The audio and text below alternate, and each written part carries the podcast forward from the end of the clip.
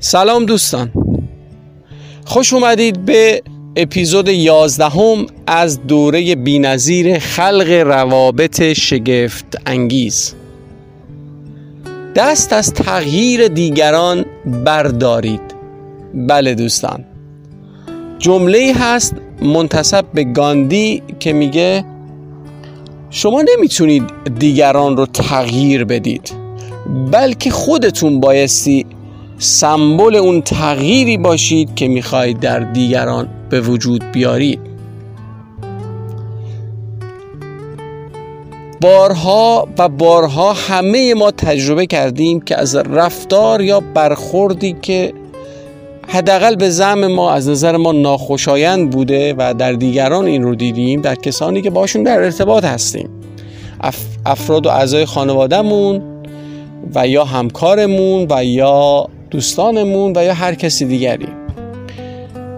مستقیم ترین راهی که به ذهن ما رسیده بلافاصله این بوده که متذکر بشیم به اون شخص که این رفتار درست نیست و یا استاندارد نیست و یا شایسته نیست و باعث تغییرش بدی و به این دلیل به این دلیل به این دلیل. و همه ما هم این تجربه رو داشتیم که این روش در اکثر مواقع و یا بهتره بگم در همه موارد ناموفق بوده. شاید ما برخی تغییرات رو دیدیم در افراد. تحت تاثیر قدرت ما تحت تاثیر نفوذ ما تحت تاثیر فشار و اجباری که ممکنه بتونیم در اون رابطه وارد بکنیم. اون تغییر رو موقتا شاید شاهدش باشیم و یا بودیم. اما چیزی نیست که دائمی باشه و ما بارها اتفاق افتاده که تکرار اون رفتار و برخورد رو دیدیم. و این تجربه به ما نشون میده که این راه تغییر دادن دیگران راهی نیست که برای ما نتیجه به بار بیاره. صرف نظر از اینکه چرا افراد دیگه تمایلی ندارند که تغییری که ما بهشون توصیه می‌کنیم و بپذیرند که برخیش واضح هست و برخی از اون دلایل نیاز به توضیح بیشتری داره. همینقدر بگم که آدما مقاومت می‌کنن در مقابل تذکر مستقیم و اینکه بهشون بگیم که این رفتارتون نادرست هست چرا که می‌تونم بیشتر توضیح بدم در همین مسیر.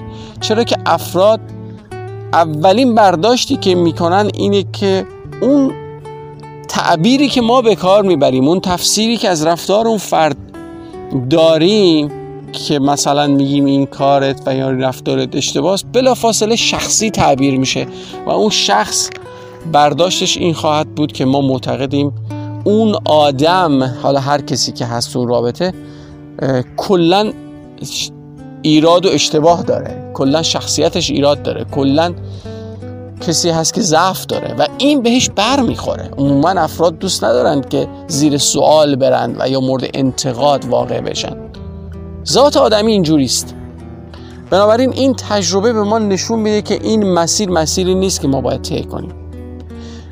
بماند که بسیاری از اوقات اون تغییری که ما می‌خوایم در دیگران ایجاد کنیم چیزی نیست که به رابطه کمک کنه بلکه خیلی اوقات این ما هستیم که وقتی آگاه میشیم به مسئله متوجه میشیم که این ما هستیم که باید بخش از رفتارمون رو تغییر بدیم یا برداشتمون رو از اون رفتار فرد اصلاح کنیم تغییر بدیم و تعمیمش ندیم به کل شخصیتش.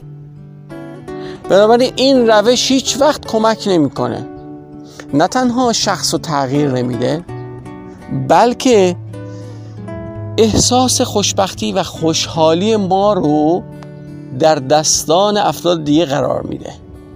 به این معنی که اگر اونها اون رفتار مورد نظر ما رو انجام بدند ما خوشحال خواهیم بود و احساس خوبی خواهیم داشت.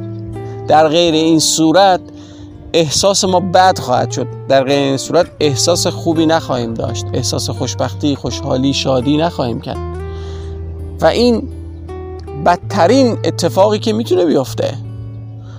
ما می‌تونیم رفتار دیگران رو شاهد باشیم اما احساس خودمون رو رضایت درونی ما از زندگیم رو وابسته به رفتار دیگران نکنیم. چون رفتار دیگران ممکن بسته به وضعیتی که درش قرار دارن ممکنه رفتارهای متفاوتی از خودشون بروز بدن. بنابراین این مسئله هم مزید بر علت هست که ما متوجه بشیم آگاه بشیم که تلاش برای تغییر رفتار دیگران و مستقیما ازشون خواستن و اشاره کردن و تذکر دادن یک انتخاب درست نیست. در حالی که راه بهتری وجود داره اینکه همونطور که تو اپیزودهای قبلی هم اشاره کردم ابتدا ما باید افراد رو درک کنیم و بعد انتظار درک شدن و فهمیده شدن داشته باشیم. تا ما ندونیم دقیقا اون شخص چرا اون رفتار رو از خودش بروز میده و اون رو منتصب کنیم به اینکه اون احتمالا ضعفی در وجودش هست و یه اشکالی در وجودش هست هیچ وقت به رابطه کمک نمی‌کنه و شخص مقابل ما از این که در او اشکال و ضعفی ببینیم احساس خوبی بهش دست نمیده و بیشتر حتی تکرار می‌کنه اون رفتارش رو. بنابراین همونطور که در بارها اشاره کردم پذیرفتن اون فضا اینکه اون رفتار حتما یک دلیل داره. دلیلی که به این راحتی ممکنه ما نتونیم درکش کنیم. پس در گام اول به جای مقابله به جای تذکر به جای نصیحت بهتره که همراهی کنیم شخص رو نه رفتارش رو یعنی اون شخص مطمئن باشه که در کنار ما همیشه فضایی وجود داره برای رشد فضایی وجود داره برای بهبود. یادمون باشه همه آدم ها دوست دارن که بهتر بشن. انسانی وجود نداره که دلش بخواد بدتر بشه. ممکنه رفتاری رو از خودش بروز بده که ما احساس کنیم داره بدتر میشه رفتارش. اما برداشت خودش این نیست. برداشت خودش این هست که تلاش داره می‌کنه و یا سعی می‌کنه که رفتارش رو تغییر بده. بنابراین این تفاوت بسیار مهمه که بیش از هر چیز اون شخص در وجود ما در کنار ما فضا احساس کنه فضای آرامش فضای زیستن و نفس کشیدن. و بعد می‌تونه وارد گفتگو بشه. گفتگوی خیلی بهتر با ما. بدون اینکه ما ازش بخوایم خیلی از رفتارهاش می‌تونه تغییر بده. چرا؟ چون متوجه میشه که ما در چه فضایی هستیم و او در چه فضایی هست. و این تراکنش در واقع برهمکنش رفتاری که اتفاق میفته و افراد همدیگر رو بهتر درک می‌کنند بهتر می‌فهمند که در حضور همدیگه چه رفتاری شایسته تر هست. به قول یک استادی در همین زمینه میفرمودند که اگر شما جلسه سمیناری داشته باشید و در مورد رفتار و روابط و تغییر رفتار در روابط صحبت کنید و اگر به صد نفر این سوال رو ازشون بپرسید که توی اون روابطی که دارید تو بهترین یا خاصترین روابطی که دارید مثال بزنید از اینکه چطور می‌تونید اون رابطه رو بهتر کنید شاید 90 نفر از 100 نفر اشاره کنن که دیگری باید رفتارش رو یا برخوردش رو به نوعی تغییر بده یا اصلاح کنه. این نشون میده که ما چقدر به قسمت اشتباه موضوع داریم نگاه می‌کنیم. و این مسئله بسیار مهمه بسیار حیاتیه که ما دقت کنیم که دست از تغییر دیگران برداریم. اجازه بدیم که شناخت بیشتری بینمون حاصل بشه. و اگر توقع و یا انتظار و یا بهتره بگم توافقی قرار حاصل بشه بعد از شناخت و بعد از احساس آرامش در وجود و کنار شما اتفاق بیفته. آدما وقتی که اعتماد می‌کنن وقتی که احساس آرامش می‌کنن وقتی که فضایی برای بروز خودشون پیدا می‌کنن همراهی بسیار بهتری دارن. و از انتقاد و از ایرادگیری به شدت دوری می‌کنن.